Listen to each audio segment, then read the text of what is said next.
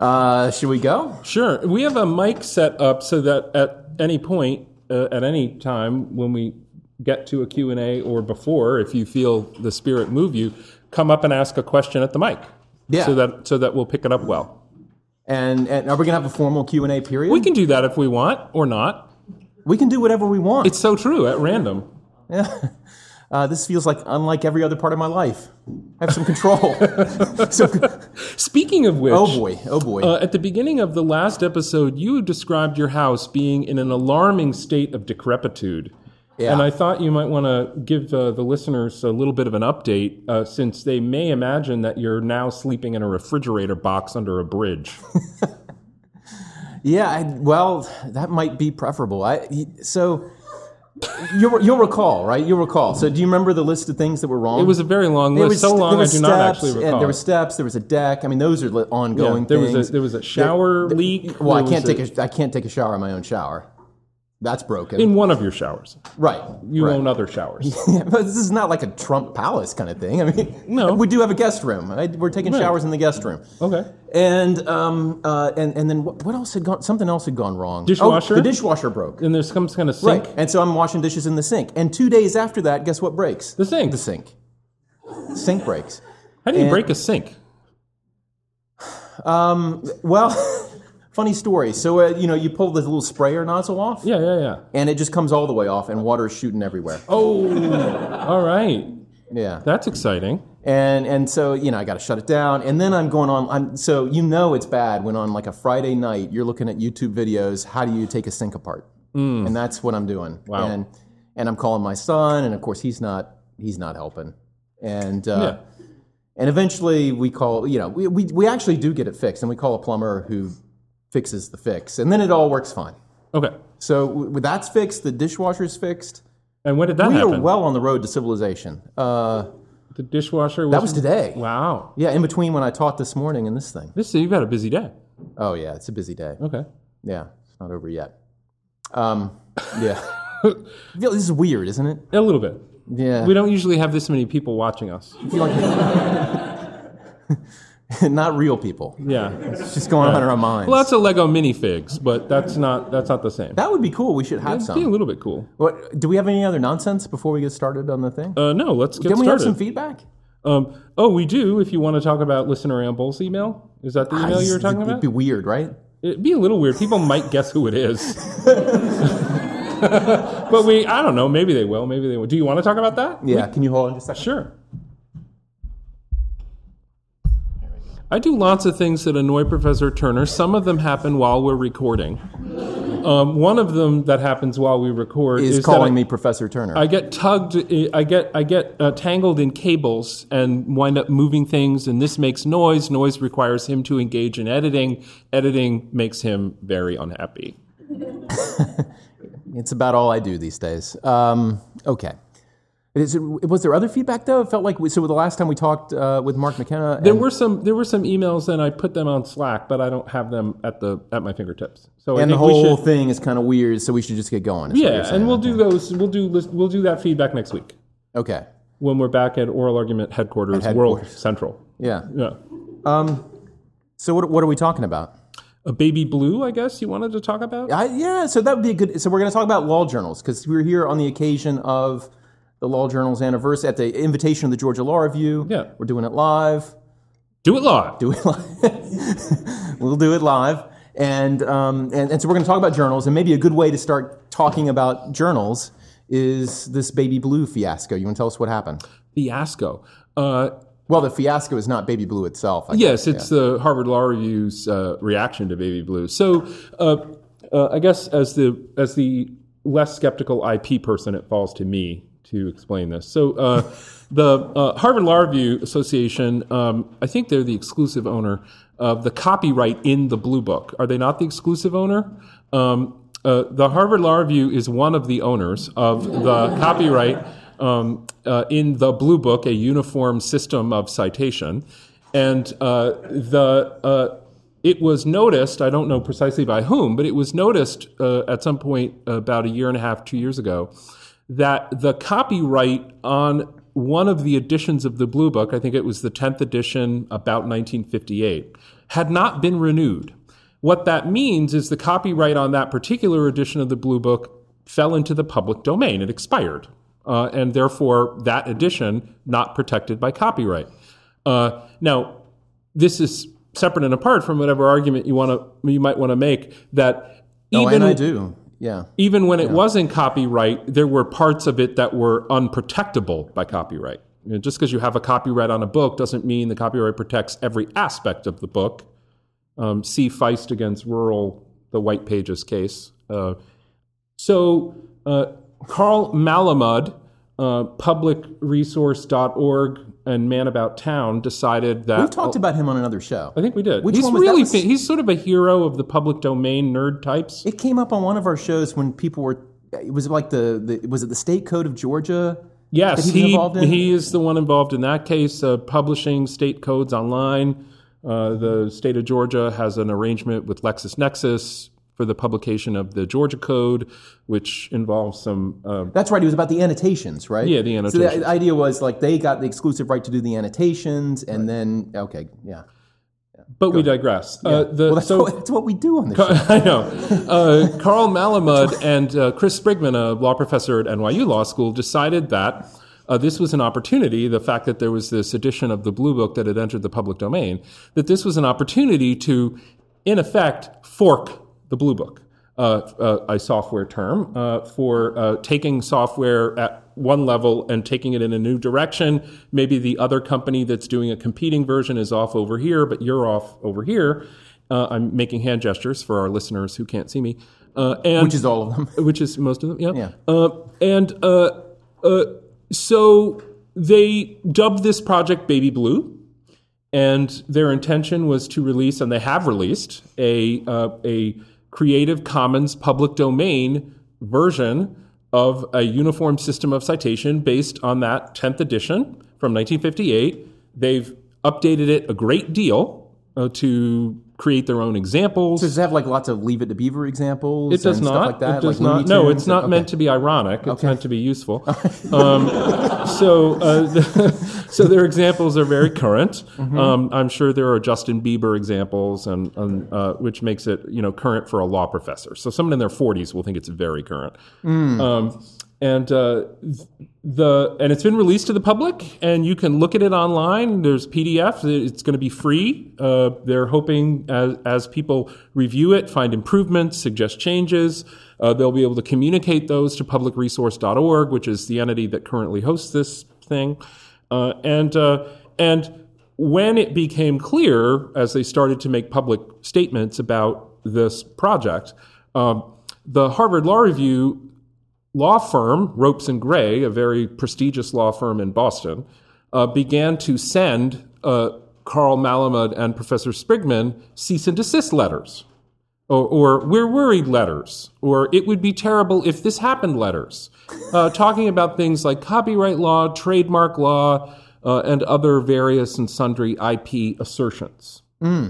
Uh, clearly, they have reached a comfort level themselves. Malamud and Sprigman have reached a comfort level where they were willing to put it uh, out in public because they have, right? I mean, it's out on the web. People are talking about it.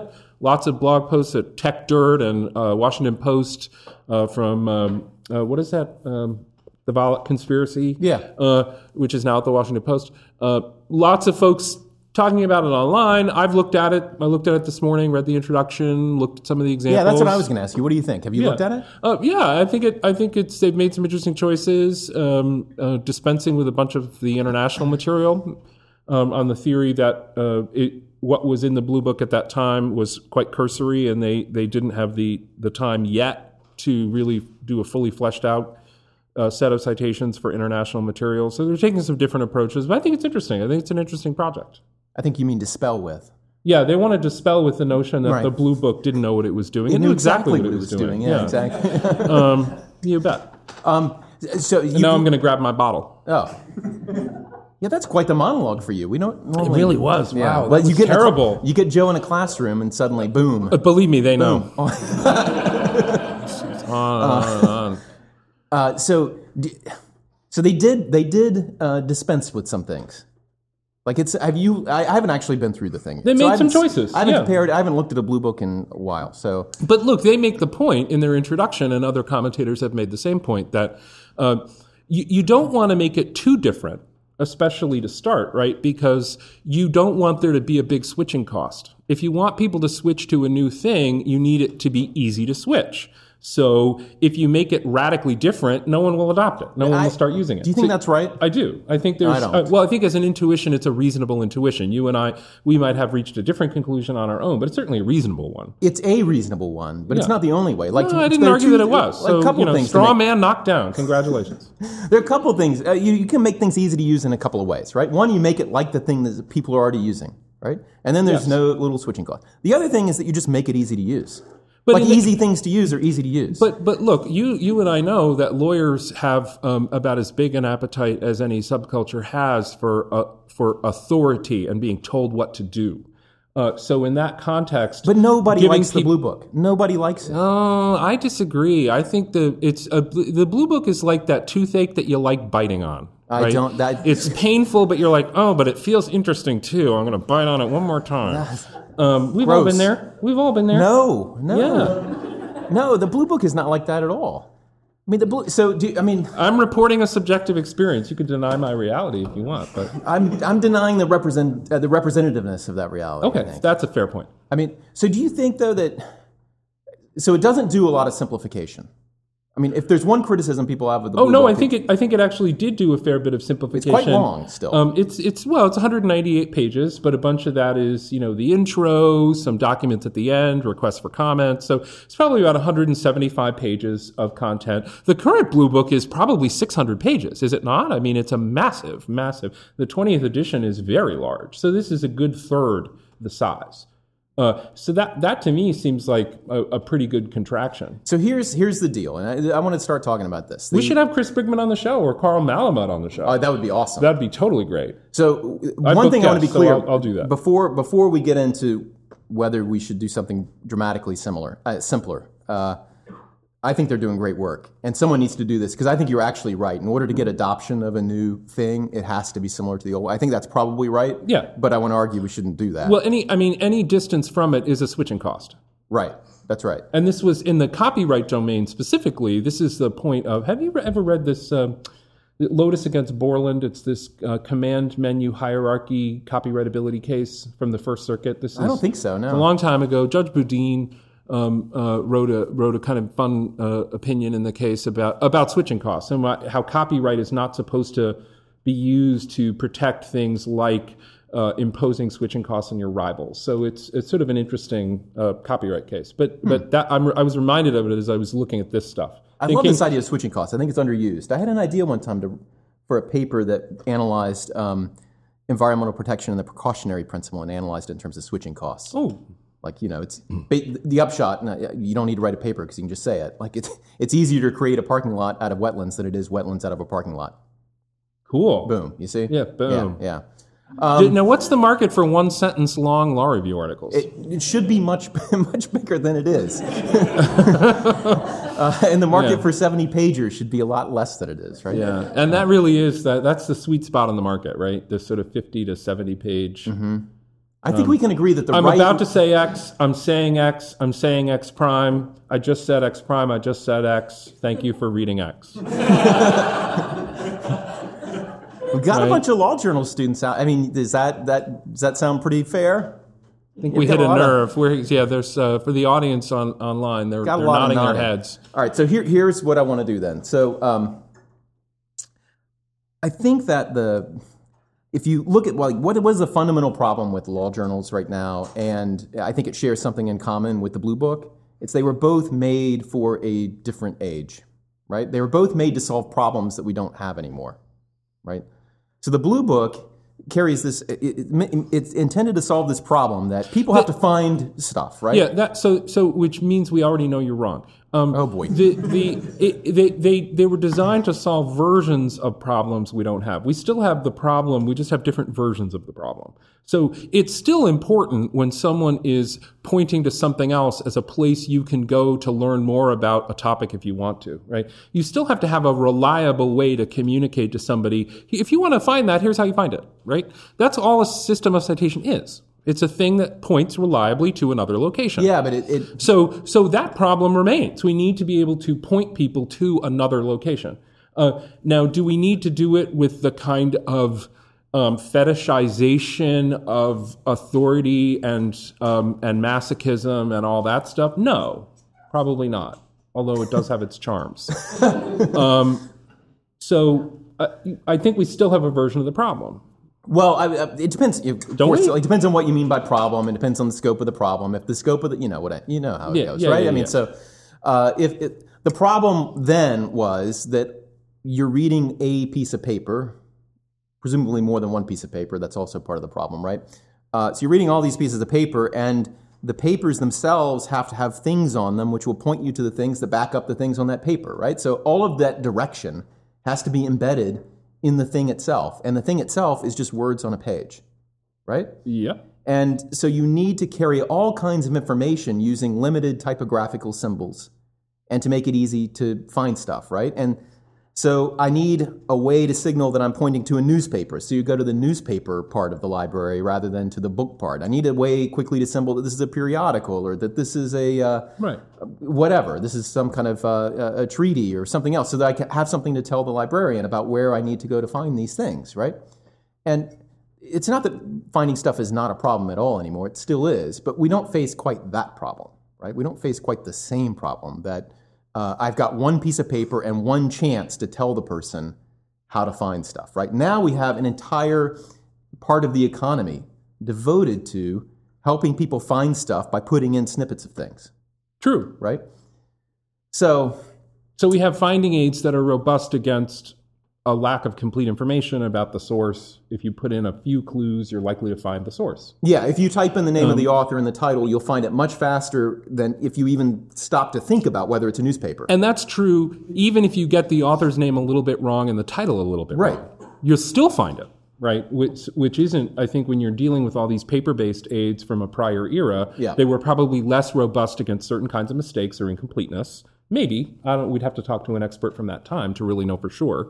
Um, but uh, yeah, uh, we have better finding aids, and that means that we don't need to put the kind of pressure on the sources. But there's, you know, there's a whole different. We're talking about, um, you know, we're talking about the hangnail next to Nah, the, next to the gunshot wound, right? The gunshot wound is um, the um, the demand for hundreds and hundreds of footnotes in a blizzard of Oh yeah, pain, we'll get right? there in a second. So I we'll don't, get there in a second. Okay. We'll get there in a second. Because that's I- the real problem. But I want see. I want to. I want to get your reaction to my proposal. oh, okay. Okay, so this is a. This is. Don't say that this show doesn't do any good.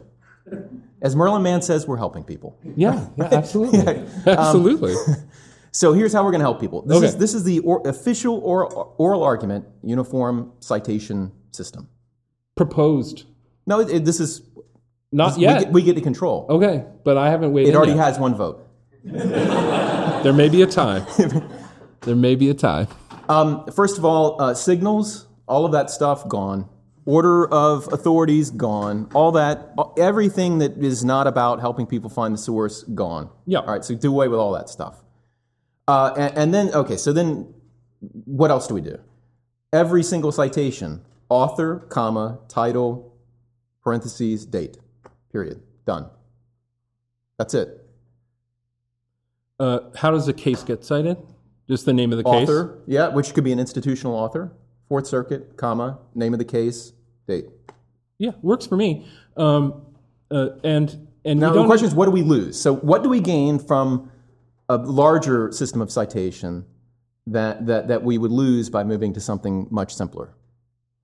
Uh, arguably nothing, because to the degree that you want to convey information that is done in things like parentheticals or footnotes that have a discussion of a particular point that's a bit tangential to the point made in text, you could still do those. Yes, because the, the Right. rule is still like you need to help people find the source, right? Right. And so, if you're pointing to something, pagination optional. You can put page numbers; it's optional. Right. uh, which recognizes that more and more sources may not be paginated, right?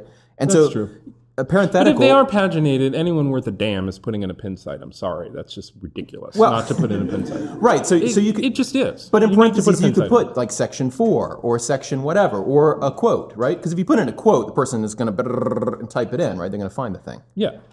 Uh, so I just don't see what use there is at all to anything more than that. I mean, along with a just a um, suggestion that to you know to be helpful when you're using this system, Right. Right, be helpful to the reader in finding things.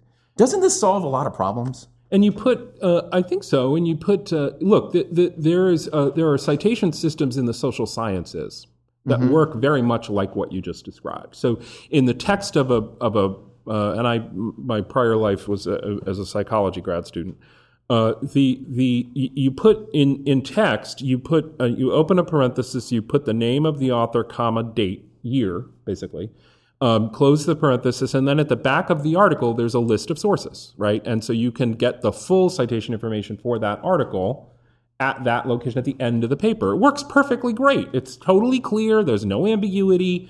Uh, if if that author wrote more than one paper in that year, you can do you know 2001A, 2001B, right? So mm-hmm. you can disambiguate things that were written in the same year. It works terrifically. And you don't just have to put the year; you could put the month. You could do You could if you wanted, but but it's it, the point is you you don't have to suffer ambiguity. There is no ambiguity. But it works the key, the key to this system, though, is that every every reference is linked. So you include a link, right? So you can click on it and just go.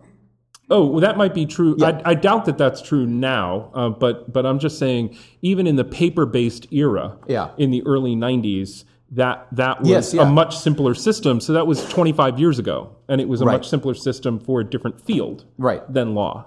My thinking, though, is that if we didn't have to worry about link rot, if you could be confident that everything would, you know, every URL would remain active. That's not the that's not the reason why uh, there aren't links. The reason why there aren't links is copyright law. People aren't willing to expose to unrestricted view things in which they own the copyright. So the link would be Right. to a protected site where you thing, wouldn't be yeah. able to correct. Yeah, yeah. I mean, but the point that the the fact that the link is there, even if you can't access it and it just shows you a preview, will help you find the thing. Here's what we could do. Okay. We could create a, um, a website. It's a very simple uh, static page, and it just says the following sentence Oh boy. be angry period. Uh, and every time we have a link to something that isn't publicly available just by linking a view it links to that web page. So people like thousands of millions of times a day people around the world are going are seeing the message. Be angry. That may be the only time I would support our putting up an ad on a page. it'd be great. We might actually earn some money that way.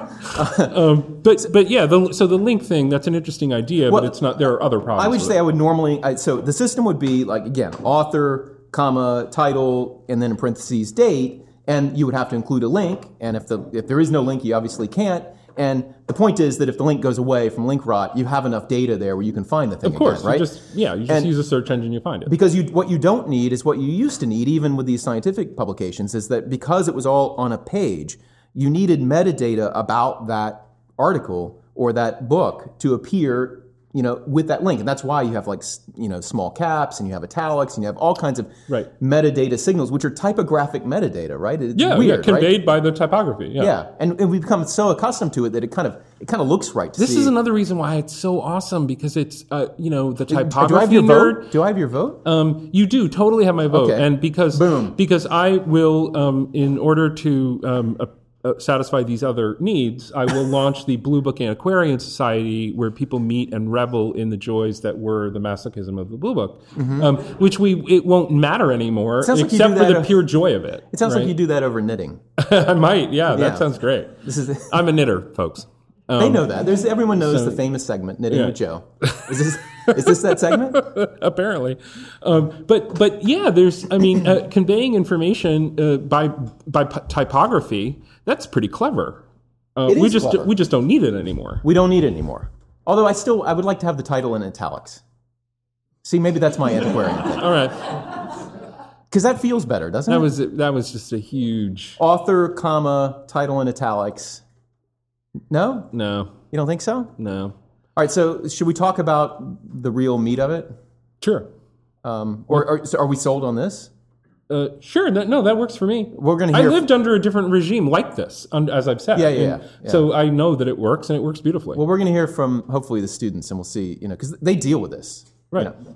Uh, you were on. Were you on a law review? I was. Yeah, I, I was on a law review, and so we have experience doing this stuff too. But uh, it's it's not that old though, right? It's not that we weren't. It wasn't that long ago, was it? That we were on law No, reviews? Twenty years. I mean, it's a long time.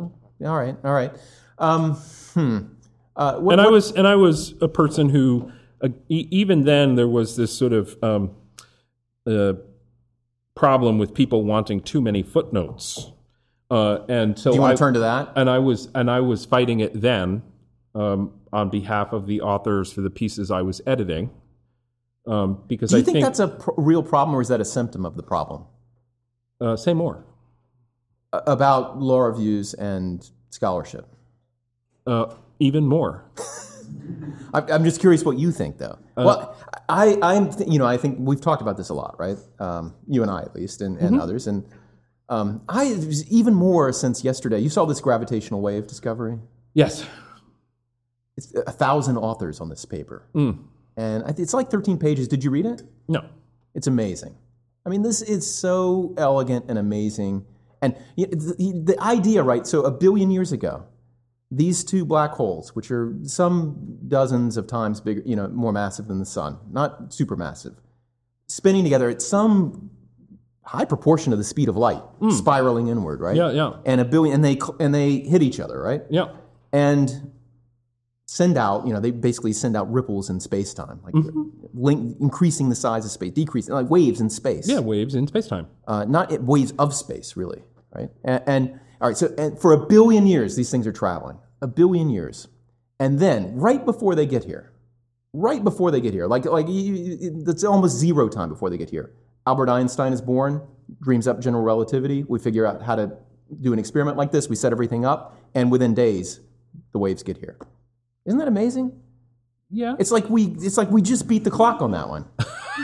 Okay. All right, and but it takes it's this huge cooperative enterprise among all of these scientists to do this amazing thing, right? Uh, It, it, so many things are put together, and it made me think about our field a little bit. Mm. I don't see why. What what what are, what is it? What are we supposed to be doing? Like what, what do we think we're doing, right? Yeah. And, there you go. and so it, it just it it it. well, it made me think again that Not like, confirming relativity. well. The, or building LIGO or No, but what we know, do is super important, right? it is like- it is like, very what it's the would you- technology of social life. Well, do you remember this? Do you remember this like uh, tagline that I had for the show when we first started it that we I didn't don't. use? Like something like um, uh, the um, uh, what was it? The we could didn't use it because it sounded like social software, but it was like the the software that runs society kind of thing. I forget exactly Hmm. yeah, what. I but- like my phrase better. yeah, what? But but yeah, but technology it's it's it's software because you know we're the hardware and all that, right? But but I get to be I get to be agnostic on that. Yeah. Um, but what we do is super important. Like, you know, we don't do anything else without organizing ourselves and cooperating. Yes. And, and that there's so much to do to get that, you know, to, to figure that out and do things well and not badly, right? Um, and it seems like we've got this great gift, you know, in law schools and in the world of legal academia to try things that no one's thought of before, right? To advance the state of knowledge. Yeah. And, and it seems to me that every single thing that gets in the way of that is waste. But it's And not it, and it irritates me. But it's not knowledge. It's it's not this. It, so so legal knowledge, I think, is knowledge about a practice, and ultimately, the the practice itself is something in which everybody has to participate uh, Yes. to some degree or other. Unlike confirming the existence of gravitational waves, it, it's it's actually important that everyone not participate in that because because most people on the planet would just f it up, right?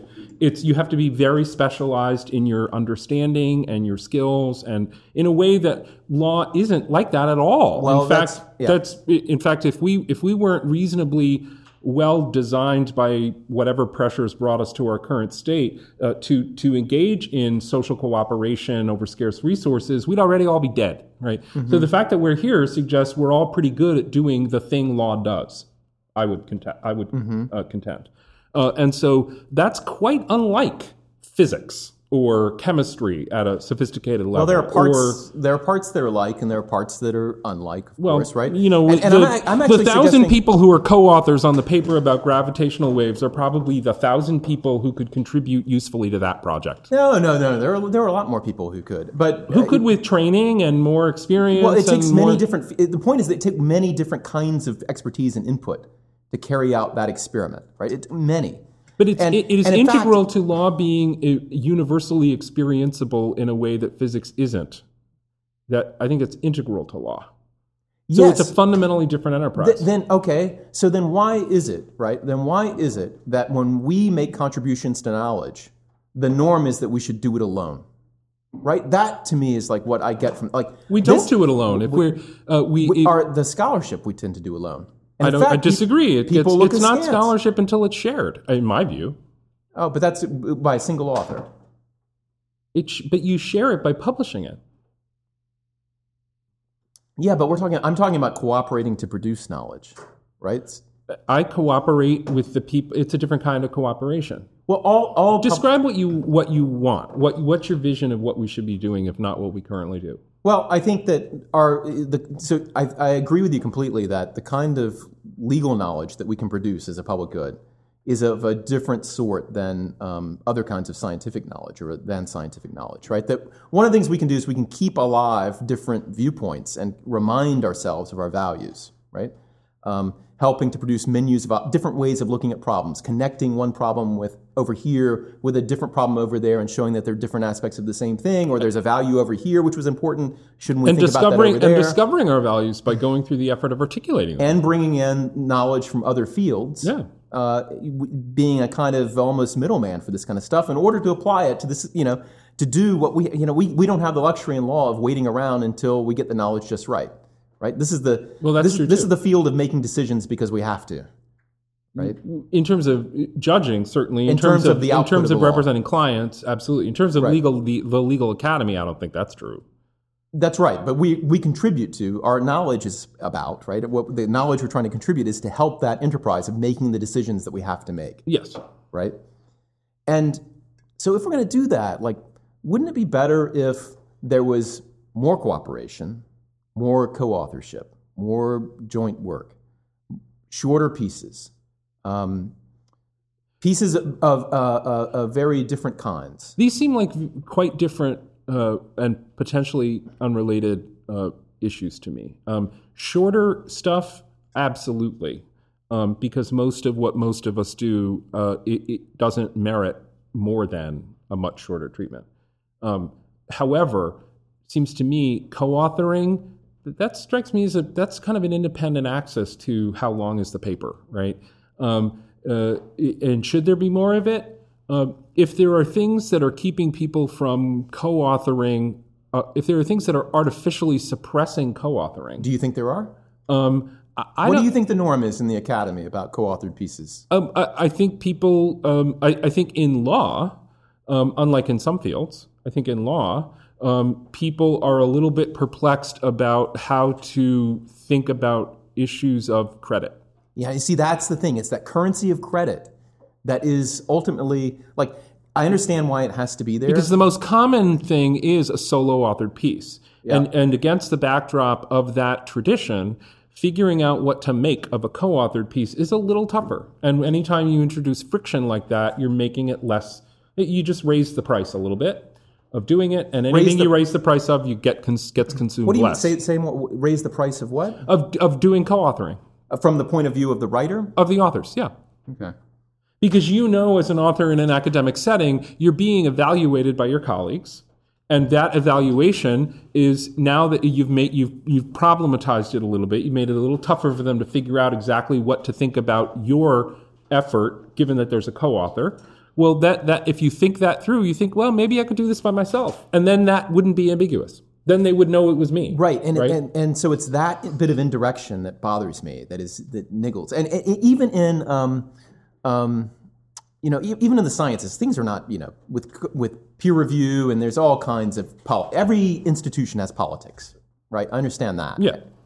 and but every bit of every little bit of that politics is is getting us further away from that I- ideal, like of developing new ideas. I don't know that. No, I don't think. I don't. Every bit of it. Not some every of bit some of it is, a, I'm is trying to. I'm trying to. I'm trying to. You know, provoke you. So far, you're doing a great job. Yeah. Um, so yeah, I, th- I think. Look, I think there's uh, there's so, there's plenty of co-authorship going on in the legal academy. Uh, probably more than uh, has been in the past, And more than used to uh, be. and yeah. probably less than there will be in the future. Um, but uh, you know, I don't think that's the worst thing in the world. I think the long, I think the crazy long papers with way too much introductory material and hundreds and hundreds of footnotes that make me want to stab my eyes out like Oedipus. Um, I think that stuff is just bonkers and should stop today. Uh, and when, and even if every paper for the rest for the next fifty years is written by some them only merit one it. author, I mean, some of them merit it, though, right? well, and the ones that do, uh, you know, well, no, none of them merit hundreds and hundreds of footnotes. No, uh, that's a categorical statement I'm actually willing to make. Unlike the ones you've been making, that that this that's one I really think is right. Um, uh, but uh, that to me is a mu- those are much bigger problems than the fact that some people who would otherwise be inclined to co-author a paper feel inhibited in doing so because they perceive it to be tougher for their colleagues to figure out when they're making things like promotion. But then they're not thinking about like what's the best way of putting this. It's a cost. I It's a I don't huge cost. deny- oh, okay, it's yes, it's a cost. I don't know how huge it is Hmm. because uh, because I myself have never felt. It's a limitation, I guess, in my own experience and imagination. I myself have never felt particularly inhibited by that. Maybe if I were a different person, I would, and and maybe if there were another yeah, interlocutor that's here, they'd agree see with you. right. I mean, it, it's the whole culture and environment, right? If it were a different culture, where of course people proceed by collaboration, of course they write. Yeah, then I would are- feel very keenly the fact that there was this pressure not to, Right. if it were the norm, right? But it's a little bit like the David Foster Wallace, one fish asking the other fish, "How's the water?" exactly. I, like- I, I'd make too many David Foster Wallace. I do too, but I love him, and he's I do and too, It's very and sad that he died. Of course, the and- irony is that he uses hundreds of footnotes, yeah, and he has footnotes to footnotes, I know, it's, and it's beautiful. That It's so Atlantic beautiful. piece, that Atlantic piece he wrote on snoots, language snoots. You read this piece, Mm-hmm. I'm right? not sure that I have. Oh, it's so beautiful, and the footnotes have footnotes. Yeah, that's Infinite Jest. Yeah, uh, I think they're even a, well in I this think article. even a I'm saying. tertiary layer of footnotes in Infinite Jest. Oh, the footnotes to the footnotes have footnotes. I think there might be or two. It's been a while. and so, uh, and typography galore. yeah, it's That's great. It's awesome. it's awesome. Uh, well, so I guess the other thing here, it, um, if we want to connect it back with the Blue Book thing, and then we should get some questions uh, Probably or some some feedback, some hostilities. yes. Um, Some slings and arrows. yeah, absolutely. Some Uh, cruel misfortune. As with the citation stuff, I, I do feel like part of the the norm about length and about the way these things are produced is a legacy of the journal idea, right? It's a legacy of the fact that at one point it was super expensive to get your ideas out to people, right? You couldn't say, "I've got a new idea. Let me tell everybody else in the legal academy," right? Right. Instead, you sent your idea to a group of people who could take a bunch of ideas, put them together into something that could be sent out to everybody, Yeah. right? And so that's what a journal is, right? It's a taking together, I don't know, a few ideas at a time and then mailing them out to everybody so that not everybody has to talk to everybody else. And that implies, because it was difficult to do and you got to bind volumes, et cetera, that implies a certain form, right? It's like, I better get all my ideas down right now, right? All my ideas for the year need to go down here right now. And and that so so articles you get a sense of heft that they should have, a sense of comprehensiveness, Right. and then over time, like it just makes sense that people are talking more um, because communication is cheaper. And in the course of talking more, the ideas maybe get a little bit smaller. But the norm of the piece, like the physical like appreciation of what makes a piece, doesn't really change. So it's still about seventy pages, right? But I also want to demonstrate that I'm authoritative. And maybe I put all those things together and I get my idea, which really should be like a blog post or something else. But it's 70 pages because it's got 400 footnotes and it has uh, the introduction. I'm going to tell you what I'm going to tell you. It's got this, and no one's ever thought about this before, ever. And here's the ways that blah, blah, blah. Which is just wrong. Well, uh, usually, yeah, usually, yeah. So I, I wonder, do you agree? I mean, do you think that the f- that that as with citation, there's a certain kind of historical anchor that we are laboring to rid ourselves of here. There is, there is an anchor. I don't know that anyone's laboring to rid themselves of it, but there's certainly, a, yeah, there's an anchor of, of expectation that uh, has a, has a pull, whether people are aware of it or not, whether they're trying to get rid of it, or whether they just think this is the way things are. I don't know, but it definitely exists. That's for sure. Yeah, I don't know if we're going to get to it today. I think it bears more thinking, and, and this is part of. I, I think this is why they paid us to show up today. Yeah, Um, these massive speaking fees that we got for today, right, right. honoraria. Yeah, I think need to talk to you about that because I didn't know there were any fees. So I'm, I'm- that's, uh, we're going to consult on that later. Because I mean, one, one, one thing that uh, that um, uh, I think people wanted to hear about is like, you know, what are your views on journals and the roles of students? and and we've said a little bit about that, right? But Yep. the broader issue is what should be the role in the future of students in the in in the production of scholarship and new ideas. Like that's the real question, right? Like what, how can students best like learn from that? What's most useful to them?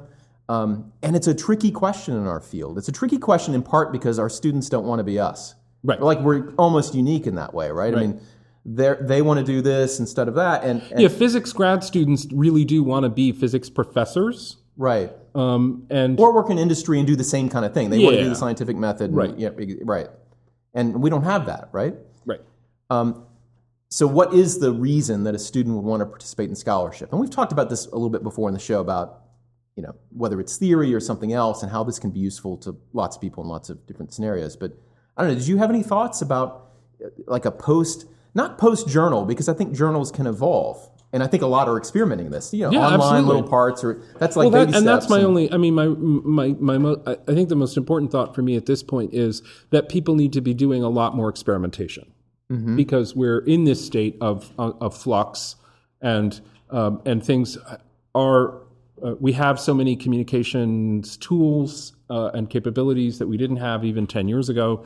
People ought to be testing the boundaries, experimenting with different ways of doing things. So I think there ought to be a lot more experimentation uh, because uh, you know you, you, you only have good ideas if you have lots of ideas, meaning most of them are bad, but but some will be good, and people need to try stuff. Yeah. That's what they're. I mean, a lot Um, mean, of law was- journals are doing that, including Yeah. UGA. You know, And, and I say that as like some of you may um, have experienced uh, some of the casebook stuff I've done, um, but but that and and you've done uh, alternative casebook provision stuff as well. And and what what was that? That was just us experimenting with a form, right? That was us saying, well, there's a traditional way of doing it, but there are other ways of doing it too. Let's explore based on these newly available technologies of distribution specifically, uh, but creation as well, and find out are the are there other ways to do it that are that are really useful and fun and interesting? And the answer turns out to be yes. So people need to try stuff. That's it's that's super interesting in a way that I haven't thought about in quite that way. That like the the reason to do something alternative with casebooks, you know, it, is because of these new distribution methods. It's cheaper. To, we have the tools. Like I coded some software for it. You did your own, and, and you can. It's possible now to do these Yeah, things. right? totally. And but at the very point where alternatives become possible and cheaper. It's like the death rattle of the casebook industry is to jack up prices to huge, you know, astronomical fees, right? It's so one reaction would be, boy, we're gonna, and, and you do see a little bit of that. Boy, we're gonna change and be more like this because with the online casebooks and everything else. Yeah. But isn't that strange that they got more expensive? Do you see that with journals? Like they're gonna part of the No, I, it's gonna be to double down on the old form. I don't see that. I don't either, and and partly that's a, it's we're talking about a very different thing, right? It's not a Yeah. it's not a um, uh, law journals are not um, marketed or experienced in the same way that casebooks are as a business, right? But, Right. Um, so no, I don't see that, and and and the you know the online companion stuff that started happening a number of years ago, and, and I think that's been a healthy development. That's an that's an example of experimentation.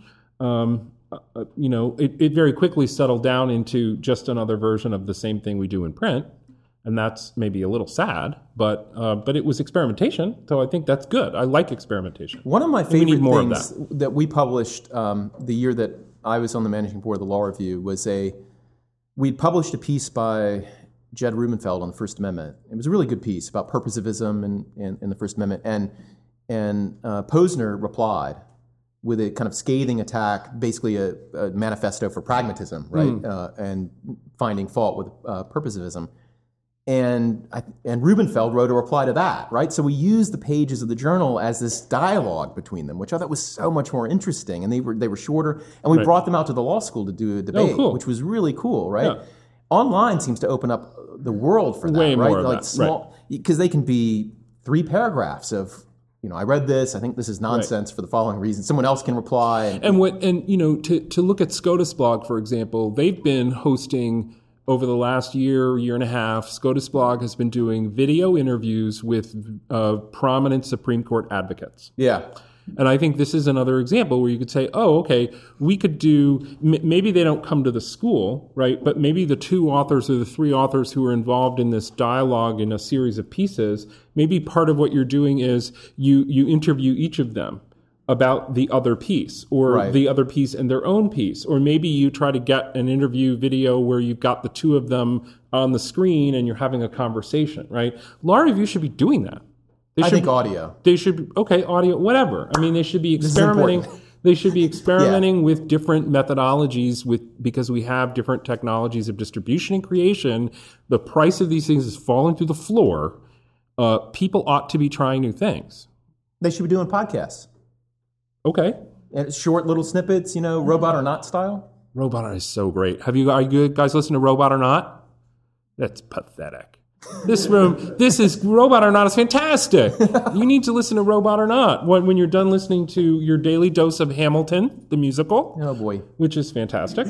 Um, you listen to some robot or not, and then you you're a better person, basically.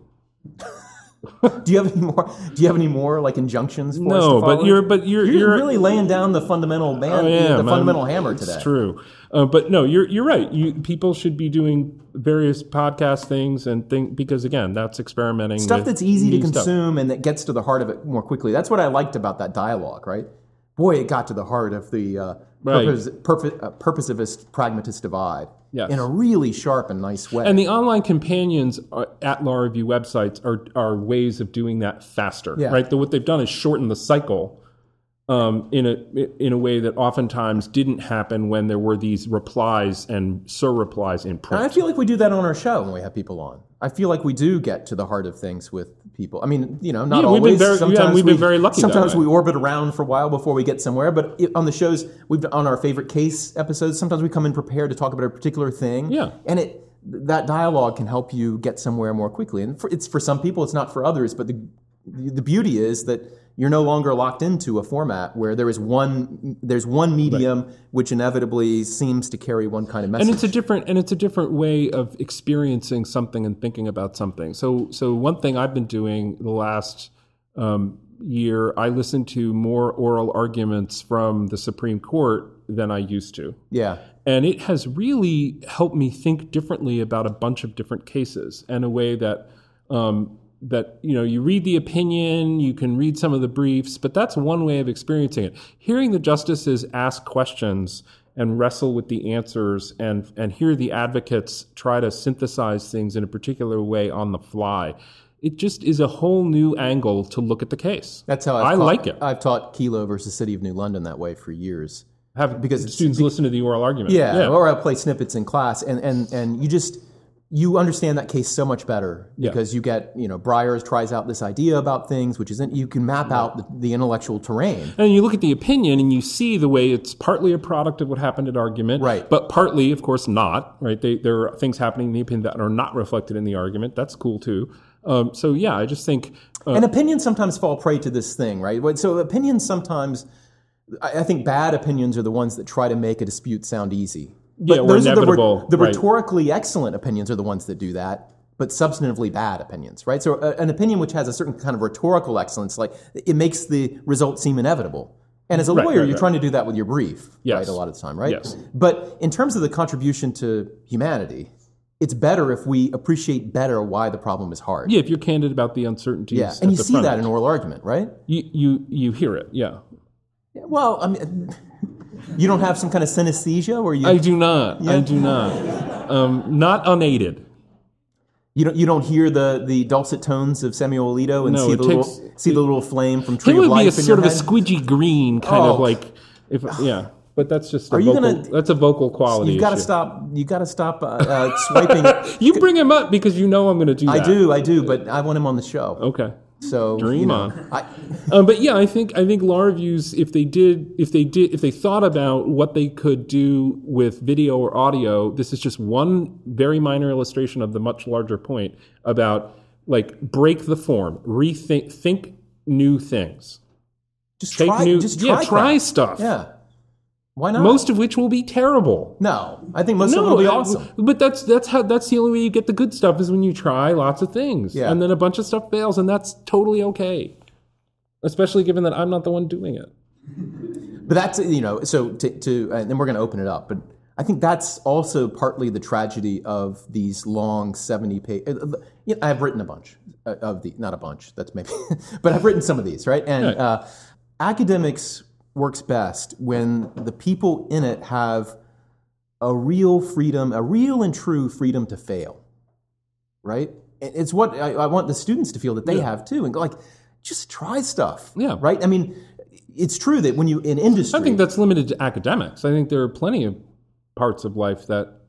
I mean, uh, the fact that there's been bankruptcy law in the United States since the founding of the republic is a sign that we value failure Well, we because we value- value risk because we value risk taking. we value creative destruction. We value right. You know, it's so- not failure right. for its own sake, but it's failure because people took risks, Yeah, and the risks capital- are invaluable. If you're a capital defense attorney, maybe don't exercise that freedom to fail in the same way. is what I'm Understood. Right? Mean, so, Understood. I mean, there are times to be really risk averse, right? Yeah. That time is not the academy. The academy needs and Right. and I've, I'm constantly surprised at how risk averse people in the academy are.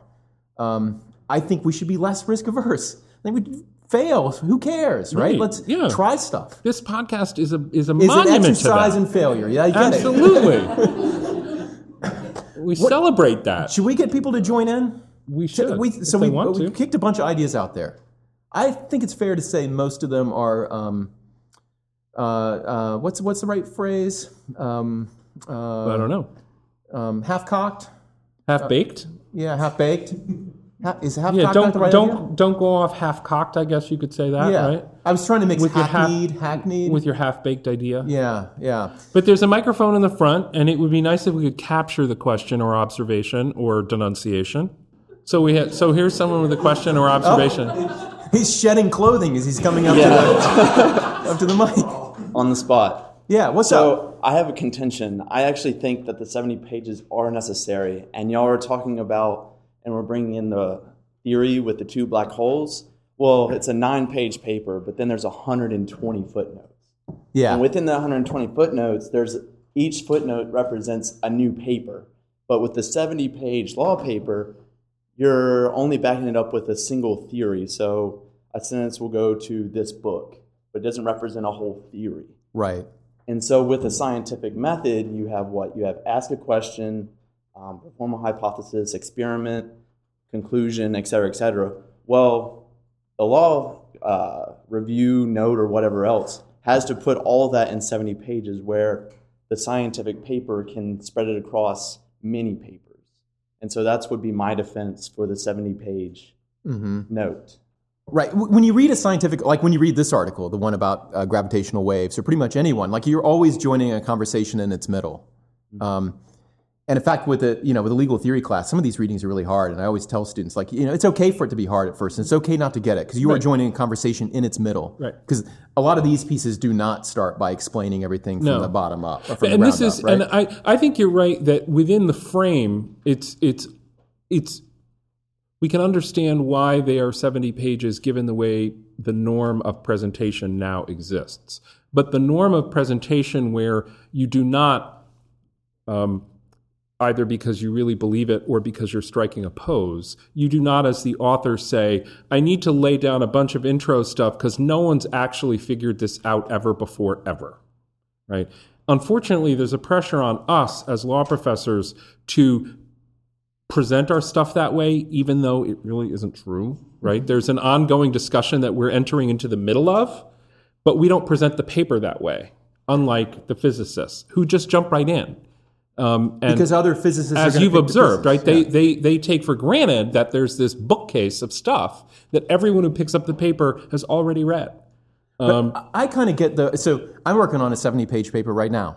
And I, I wouldn't, I wouldn't, I wouldn't, not, not right now, not right now. Although, kind of, I'm always thinking about it. But, uh, um, but I wouldn't do that just to. I've always, you know, I, I'm not doing that just to appeal to law students. It just, you know, I don't know if it's any good. Most people would think it probably sucks, right? But, uh, um, but it seems like I'm trying to make the best paper that I can. I, am trying right, to get right, my right. idea out. No, there, that's a good point. But Very few of us actually, are... so I am pulled in different directions because part of what attracts me to law, because I was in math before, with enormous, obviously, for much shorter pieces, and you really are joining stuff in the middle. You can't understand any of these things unless you understand a series of other papers or ideas, right? And I like that about law, right? That it is, and it is, as you said earlier, it involves like cooperation. You you have to be speaking to a broader group because law works through cooperation and that's attracted me that the, the, law is not so departmentalized that that you can't understand it unless you're in this particular subfield, right? And part of that may be just the gravitational pull of the judge, right? Like whatever else happens to make your argument, it's got to go through a generalist judge, except in certain areas like IP and bankruptcy, and query whether or tax. Yeah, query whether it's kind of regrettable that we've formed these uh, specialized areas, like do we actually get some benefit from specialization in those areas? People have written about that, right? I'm not. Yeah. Maybe we should have a show about that sometime. Cool. The benefits of specialization. So I'm I'm pulled in two different ways too. I'm just kind of talking about the political economy of it. When I hear, I don't want people to write those articles just because that's what's expected. You know what I mean? Yeah. In other words, I, I, like the general. I like the fact that you can kind of it gives you lots of footholds to understand something new and see things in a different way.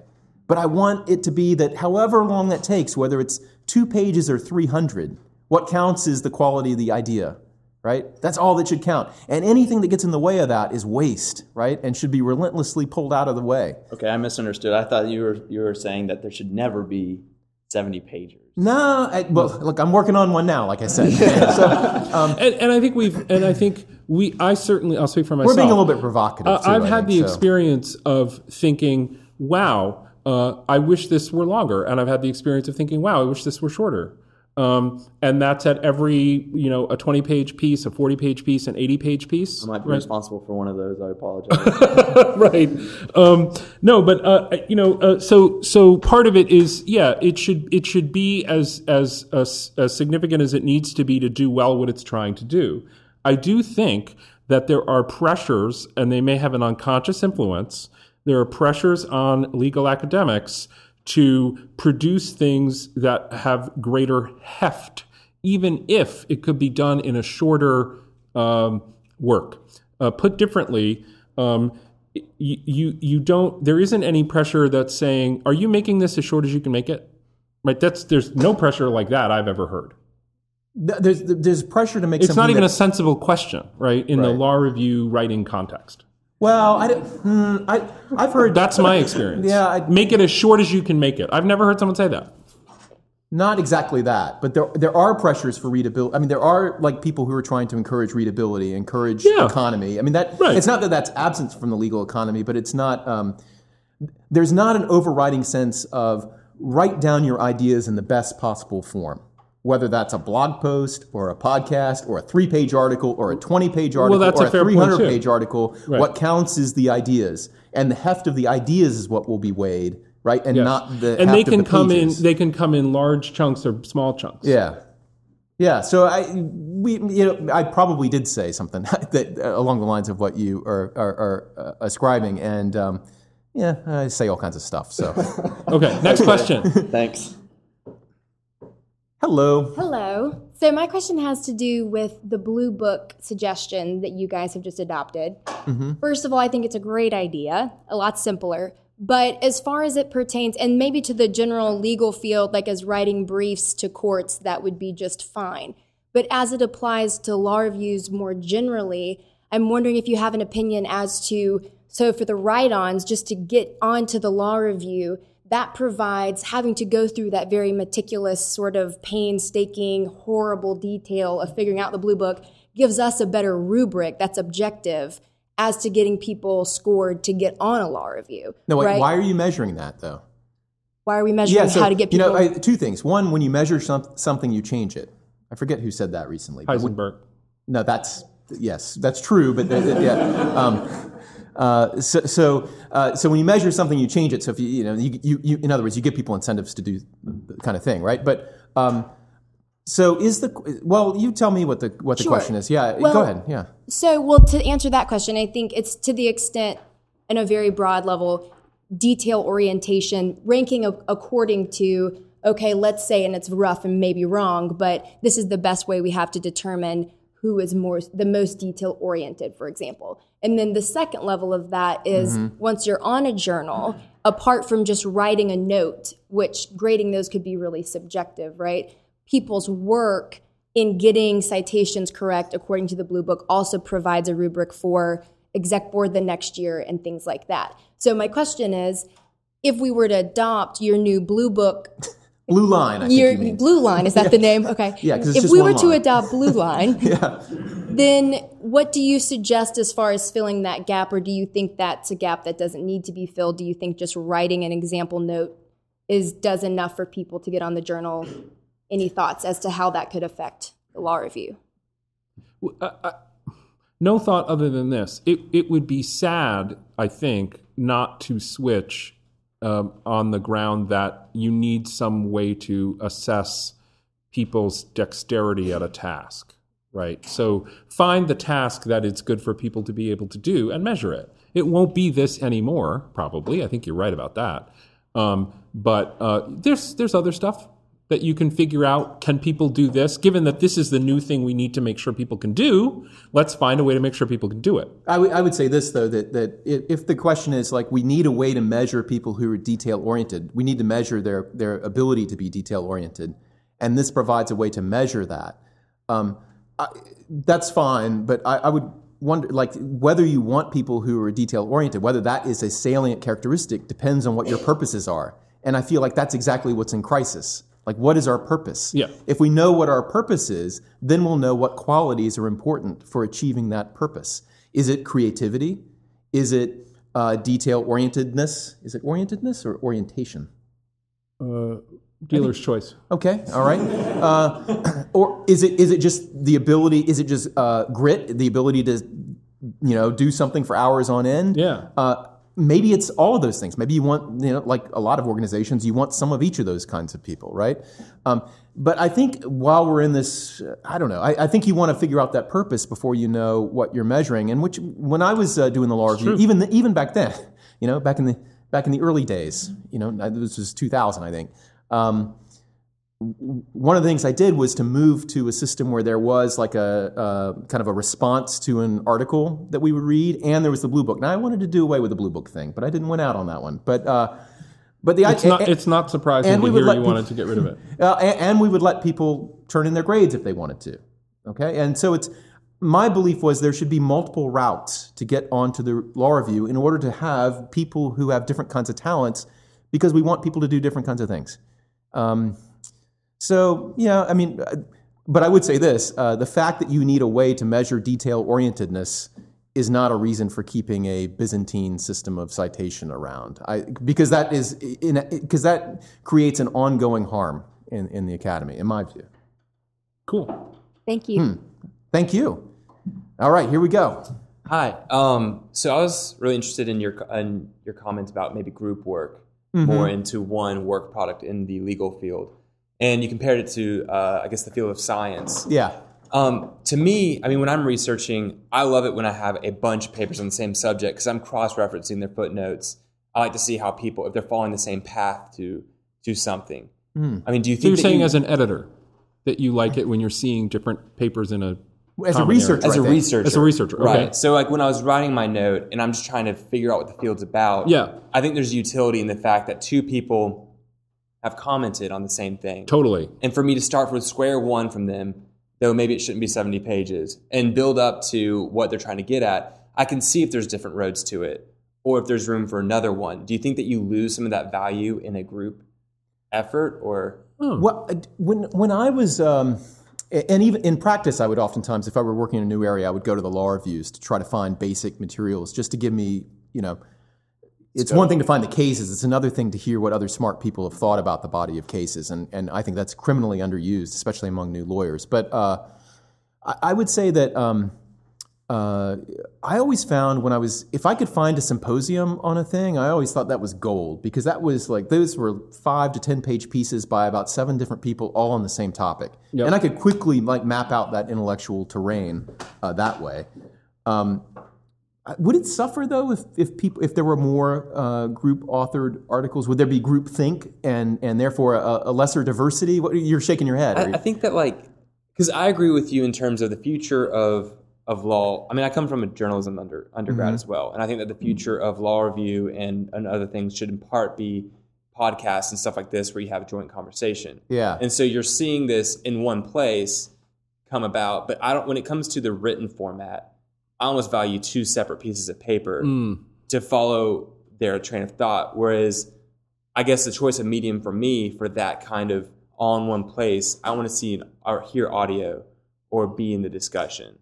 It's I had this. So I was. Um, it's interesting. So I, maybe there's a way to accomplish both. I, I, I once had this idea, and I had this introduction and everything for this article about arbitration, which looked at arbitration in two different ways. So there, there's a forum selection view, and there's a condition precedent view, and that the fact that there are these two ways of looking at it explained how the cases were kind of weird. And th- I, there was someone else who I thought probably would disagree with me on this, and I actually suggested we should probably we could write something in a kind of almost like uh, Socratic dialogue kind of thing, right? Where we're actually arguing with each other in the piece about this thing, and I thought that would be totally That cool. would be great, yeah. Um, but to in the in the the whole like cycle aspect of law and the fact that we don't have grad students, like the pressure is n- maybe not to experiment that way, or like people are busy. I do feel like if we had more, you, you think I, my friends in the sciences who have a lab and they've got a bunch of grad students, there are a whole bunch of papers in the pipeline because each of those students is working on a different piece, right? Um, I, I regret that we don't have that. It, it reduces maybe. So if I spend a lot of time on that experiment, maybe I don't have enough time to do the one piece that everybody's telling me I need to do this year, right? And um, But it was funny because in the uh, so I participated last year in a, in the that thing about um, uh, uh, alternative legal publishing stuff. Yeah, where I yeah. so um, my uh, the casebook uh, my main casebook I do with a co-author, and she and I were co-authors of a piece in a group of about five different law review pieces. And every one of them was co- had co-authors, so it didn't reduce the number of pieces; it just doubled the number of authors because each one was written by two people instead of one person. So the different perspectives were still getting expressed. So I agree with you that having multiple sources that express multiple points of view—that's like that's where all the joy comes from for me, at, where a lot of it comes from, and that would be a real tragedy to lose. But we wouldn't lose it because the fact that some are written by multiple authors, some are written by solo authors. What matters is the points of view. And I think those get expressed. if you have a norm, like in our discipline, may be different than science uh, in that way, right? So in science, like the three of us could work together, and we could find out what's true, right? Uh, I I don't don't want do to overemphasize the. I don't want to emphasize the role of truth, and I mean it's complicated, right? Right. Even in mathematics, it's complicated, but. In law, we have this dialogue. uh, Law is in part a dialogic process, right? And we don't want to lose that. I just think you could build that into these single pieces in a way that could be interesting. sure. Right? Yeah. Yeah. Like we disagree. This this this thing that I, I pitched to you one time about writing about uh, public domain and educational I would love to do that. That would, sounds like a great thing to do. I would Yeah. love to do that project together. I don't think it's categorically bad that it's co-op. I mean, it would be fun. No, no, no, no. But what I mean is like a cool way to do that. Given my view that IP should be Destroyed very- and stamped out. Well, a lot of it, right? of it, um, it- I, I bet I take a more absolutist view on on public domain uh, on the uh, fair use status of educational materials than you do, and even what it should be. Not so the as a descriptive synthesis of our different views could produce a, a unified whole that was more interesting Right. than either of what we would do alone. I think that's possible. And then the further question is, would that be more interesting as a paper than it is as a podcast where we talk about it? yeah, and who knows? or a blog post where we do it. We're What's gonna- the best possible embodiment of that conflict that we have about this Right. and Here- agreement that we have? So the really important observation to make at this point is that we're we are what is coming between people and liquor. oh, So we need we have to one more. we need Okay, to get got one more. Tyler's question, and All then right. we need to be prompt in answering it, and Oh, then boy. people will enjoy their. They might have a soda, they might have a beer, they might have a wine, they might not want any beverage at all. Okay, let's let's let's hear it. it's uh, more of a short comment, but um, when you're talking about wanting law reviews to try new things, I think one thing your discussion so far lacked is that law reviews, like any organization, have limited resources in either Yeah. time and money. Yeah, So, on a law journal, when you're trying to produce the best quality publication, it's hard to experiment sometimes. Do you think there's any kind of balancing you can do to trying new things but still putting out the best quality product? Well, it certainly involves a reconceptualization of quality product, right? So it because there are trade-offs to be made. You're right. No resources are infinite or inexhaustible. So if you decide to use, you know, time uh, T1 to T N to do this stuff, it means you're not using it to do some other stuff. Yeah. So you'd be making different choices about what quality represented. That would be part of the experiment. Uh, and I don't mean to minimize or deny that. I think you're absolutely right. And that's part that's probably why many fewer experiments are undertaken. But I would go further and say that law journals, like other student organizations at law schools, face a special kind of challenge uh, partly it's law school's only three years. I know you guys say only three years, but it's not like five or, or six years or more of a PhD program, right? Right, And so right. the students have a limited kind of shelf life here in law school. Yeah, the And- institutional cycle is really short. and as I mean, non one Ls, it's even shorter, right? Right. It's two it's two years, and Really as short. editorial board members, it's one year, and so you're always faced with this task of I've got one year to do this. I I don't have any time to learn the job, right? Uh, and you know I've been the advisor for the law review for a number of years, and I've met a number of all the presidents have been uh, the EICs have been great. And each one is concerned with, well, what, what can I do given the limitations that I have? Because the one thing I have to do is ship out these, uh, these issues, right? Right. That, that's I have to do that, and that Yeah. is a huge like that's a huge job just Totally. itself. And you don't want to wreck that by trying all this other stuff. Right. And so the the advice I've always given is just you try to leave the place a little bit better than you found it, right? Which was my mantra when I was the EIC at a journal, right? It's like I can't do everything. Here are some big problems that I see. And I want to make sure that I solve the biggest one of these or leave it better than I found it, right? And other people can disagree about whether it's better or not. I mean, you know, that's always, you're in that position, it's your choice to make. Um, but I think that's a it's a special challenge of, of law schools that you you don't have unlimited time to to do all of these things. We could help though. We Yes, could we create could. structures that create more institutional memory That last that longer. embed you into a structure that, that that doesn't like tie your hands down to doing things in a particular way, but opens up the potential for more creativity. Yes. And that's something to to think about. It, it, right. We or others, if we were approached, I bet we would. There would be a willingness to do that. I have some ideas, um, but maybe maybe another time. Right. Yeah, did, did that answer your question? I mean, did, thank you. Yeah, because I think you're exactly right. I mean, I don't want to undersell. I mean, it's not like well, law reviews. There's these students are so stupid. They can do all these No, great things. not at all. No, it's no, not no, at all. Like, like if you if all you do is get out your issues on time and you publish the things that you agreed you'd publish, like that's a huge job. It's a huge job, as you guys know. So um, asking you to do more is asking a lot. But Indeed. you know, that's life. Are we done? Are you gonna? Do you have a question? I do. Boom. Let's hear it. When are we going to get away from actually sending out issues? Um, I, I think you could stop right now. Yeah. Whenever you decide to. Do you- I, I mean, I don't know. I mean, uh, I, I imagine most of the issues you send out are to libraries, Yeah. right? Um, how I, we we do have some librarians in the audience, and they can maybe tell us. Uh, We don't want them. you, do, well, listen, what is your experience with how often people pull them off the shelves? They don't. They don't, right? Okay, so We don't need because I have an official role as advisor, can I just say stuff? I guess I can. I would stop tomorrow. Yeah, I think you. I think you. What you do is you produce an. You produce a type. Uh, you produce a type style copy that will go on high and online to dupe people into believing there are print copies in existence. There, there are not. Um, and and you put it on Westlaw and Lexis, of course. Um, and so you know maybe there need to be ten paper masters or something like that. But yeah, you don't need more than that. You can do print on demand for your mother. Yeah, exactly. Print on demand. Yeah. Right.